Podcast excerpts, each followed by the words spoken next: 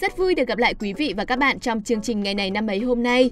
Đây là chương trình cung cấp thông tin về những sự kiện, nhân vật dấu ấn tiêu biểu trong quá khứ, được phát sóng hàng ngày trên YouTube, Mocha và các nền tảng podcast. Chỉ cần dành ít phút mỗi ngày đồng hành với chương trình, các bạn sẽ có thêm nhiều kiến thức thú vị trải dài theo dòng chảy của thời gian. Và số phát sóng hôm nay ngày 12 tháng 1 sẽ có những thông tin gì đây? Mời quý vị và các bạn cùng khám phá nhé!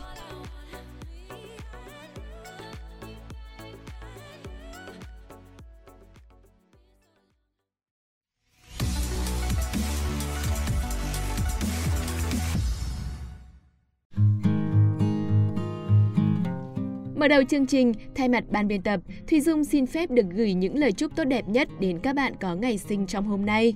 Chúc các bạn sang tuổi mới sẽ trưởng thành hơn, thêm bản lĩnh, thêm tự tin để lèo lái cuộc sống của chính mình thật đúng hướng nhé. Không ai có thể thay ta sống cuộc đời mình, vì thế chính ta sẽ luôn phải là người cố gắng và chịu trách nhiệm cho chính cuộc sống của ta. Đừng bao giờ có tâm lý ỉ lại, bởi bất kỳ ai cũng có thể rời bỏ ta, chỉ có ta là luôn ở lại với chính mình mà thôi.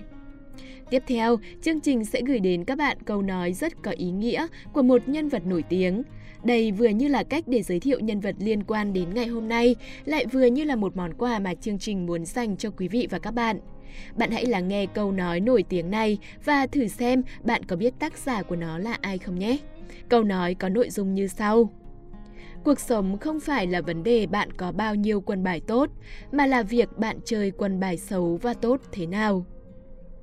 Vâng, quý vị và các bạn thân mến, đây là câu nói của nhà văn người Mỹ Jack London. Ông chính là tác giả của tác phẩm nổi tiếng Tiếng gọi nơi hoang dã. Hôm nay, ngày 12 tháng 1 là kỷ niệm ngày mất của Jack London. Nhân dịp này, chúng ta hãy cùng chiêm nghiệm một chút về câu nói của ông nhé.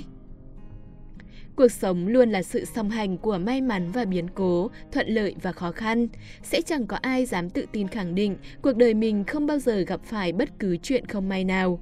Nếu coi cuộc sống này là một cuộc chơi, thì những may mắn và những khó khăn cũng giống như những quân bài tốt và xấu vậy.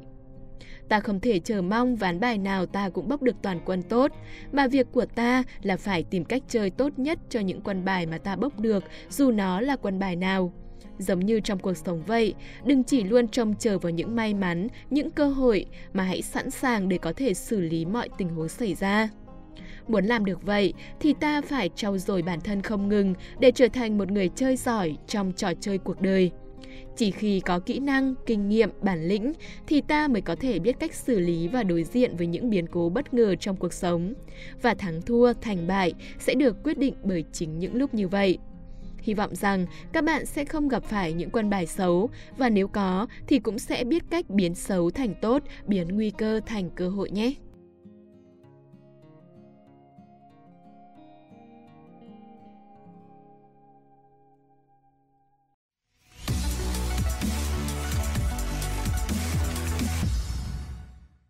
Các bạn đang quay trở lại với ngày này năm ấy. Bây giờ sẽ là thời lượng dành cho phần nội dung chính của chương trình. Ngày hôm nay, Thùy Dung sẽ được đồng hành cùng với Huyền Trang để mang đến cho các bạn những thông tin đáng chú ý về ngày 12 tháng 1 trong quá khứ. Không để các bạn phải chờ lâu nữa, chúng ta sẽ đến với phần cuối của chương trình ngay bây giờ nhé.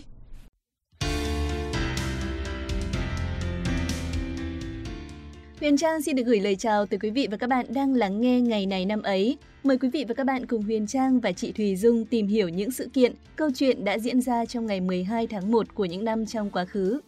Vâng, và mở đầu sẽ là những thông tin trong nước.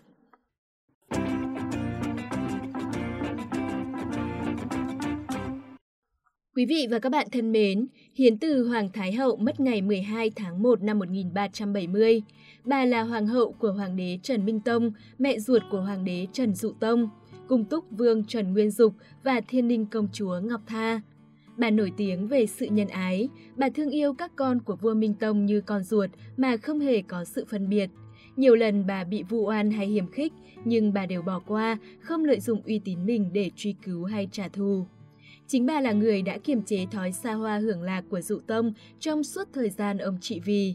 Có người đã sàm tấu với vua dụ tông rằng Thái úy cùng tĩnh đại vương Trần Nguyên Trác đã yểm bùa hại ông.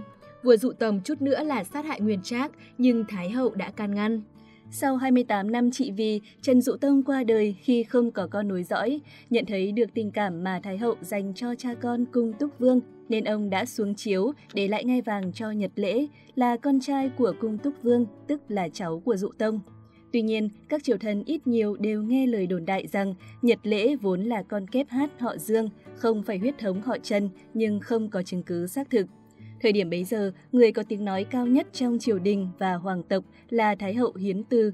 Bà đứng ra chủ trì đại cuộc đưa Nhật lễ lên ngôi. Nhật lễ với danh nghĩa được truyền ngôi, cử hành đại lễ đăng cơ và tôn Hoàng Thái hậu làm tuyên thánh Thái Hoàng Thái hậu. Ngày 14 tháng 12, tuyên thánh Thái Hoàng Thái Hậu đột ngột băng hà. Nhưng các sử gia cho rằng sau khi lên ngôi, Nhật Lễ phát hiện mình không phải người họ Trần.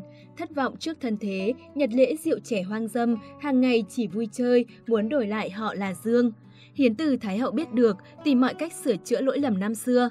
Tuy nhiên, Nhật Lễ biết được nên đã hạ độc giết bà, rồi phao tin lên rằng bà qua đời vì bạo bệnh. Sau khi bà qua đời ít lâu, nhà Trần chính thức đi vào con đường suy vong, nhường lại trang sử hoàng hoa cho nhà Hồ.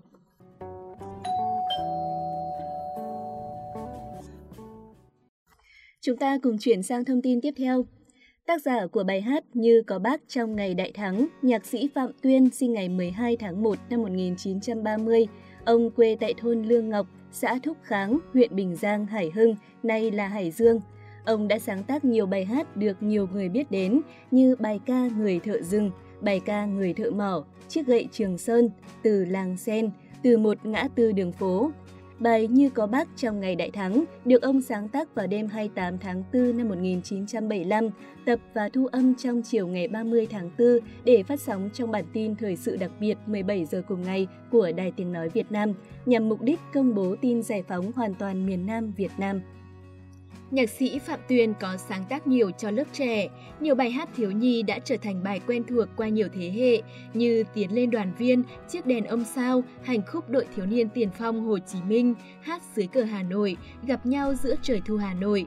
Ông còn viết nhiều bài cho tạp chí, đài phát thanh và truyền hình, là người đề xướng và chỉ đạo nhiều cuộc thi mang tính chất toàn quốc như Tiếng hát Hoa Phượng Đỏ, Liên hoan văn nghệ truyền hình toàn quốc. Năm 2001, nhạc sĩ Phạm Tuyên được trao giải thưởng nhà nước về văn học nghệ thuật cho cụm 5 tác phẩm Đảng đã cho ta một mùa xuân, Bám biển quê hương, Chiếc gậy Trường Sơn, Gảy đàn lên hỡi người bạn Mỹ, Như có bác trong ngày đại thắng. Năm 2012, ông được nhà nước Việt Nam trao tặng giải thưởng Hồ Chí Minh đợt 4 về văn học nghệ thuật cho các tác phẩm Những ngôi sao ca đêm, Từ làng sen, Đêm trên cha lo, Tiến lên đoàn viên, Đảng đã cho tôi sáng mắt sáng lòng.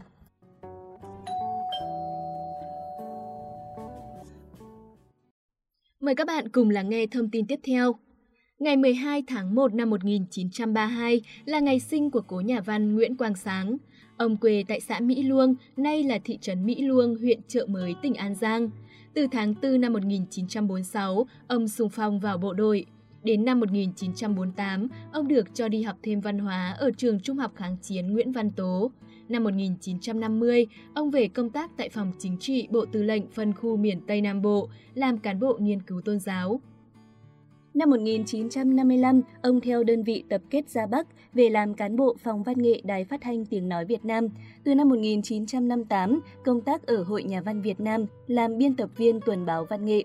Năm 1966, ông vào chiến trường miền Nam làm cán bộ sáng tác của Hội Văn nghệ Giải phóng. Năm 1972, ông trở ra Hà Nội tiếp tục làm việc ở Hội Nhà văn. Sau ngày đất nước thống nhất vào tháng 4 năm 1975, ông về thành phố Hồ Chí Minh, giữ chức Tổng thư ký Hội Nhà văn thành phố Hồ Chí Minh các khóa 1, 2, 3. Nhà văn Nguyễn Quang Sáng là cha ruột của đạo diễn Nguyễn Quang Dũng. Ông có một tác phẩm nổi tiếng mang tên Chiếc lược ngà, Tác phẩm được đưa vào chương trình ngữ văn khối trung học cơ sở.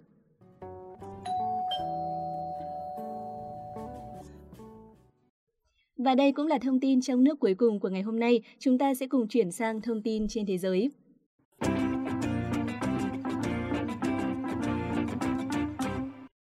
Ngày 12 tháng 1 năm 1876 là ngày mất của nhà văn nổi tiếng người Mỹ Jack London, tác giả của tác phẩm nổi tiếng Tiếng gọi nơi hoang dã.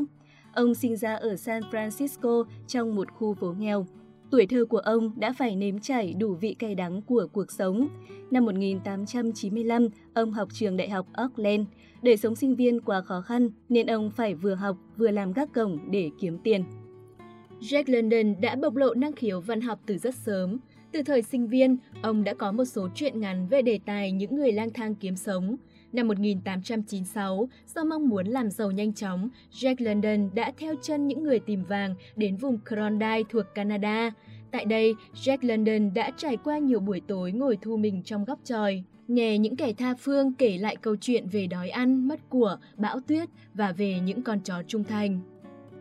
Tất cả những mẩu chuyện này đã ám ảnh Jack London, để rồi sau này ông đã cho ra đời nhiều tác phẩm để đời như Đứa con của chó sói, viết năm 1902, Răng nanh trắng, viết năm 1906, Ánh sáng ban ngày cháy đỏ, năm 1910 và đặc biệt là tác phẩm Tiếng gọi nơi hoang dã, khiến thế giới phải tụng ca khi được xuất bản lần đầu vào năm 1903. Trong vòng 24 giờ sau khi xuất bản, những ấn bản đầu tiên đã được bán hết. Cho đến nay, Tiếng gọi nơi hoang dã vẫn là ấn phẩm cuốn hút bạn đọc trên toàn thế giới.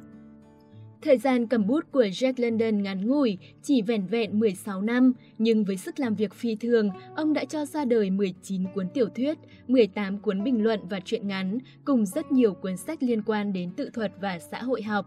Ông là nhà văn Mỹ được quần chúng công nhân trong và ngoài nước yêu chuộng, có ảnh hưởng lớn đến các nhà văn tiến bộ sau đó. Và thông tin trên cũng là thông tin cuối cùng của ngày hôm nay. Cảm ơn các bạn đã lắng nghe chương trình. Xin chào và hẹn gặp lại!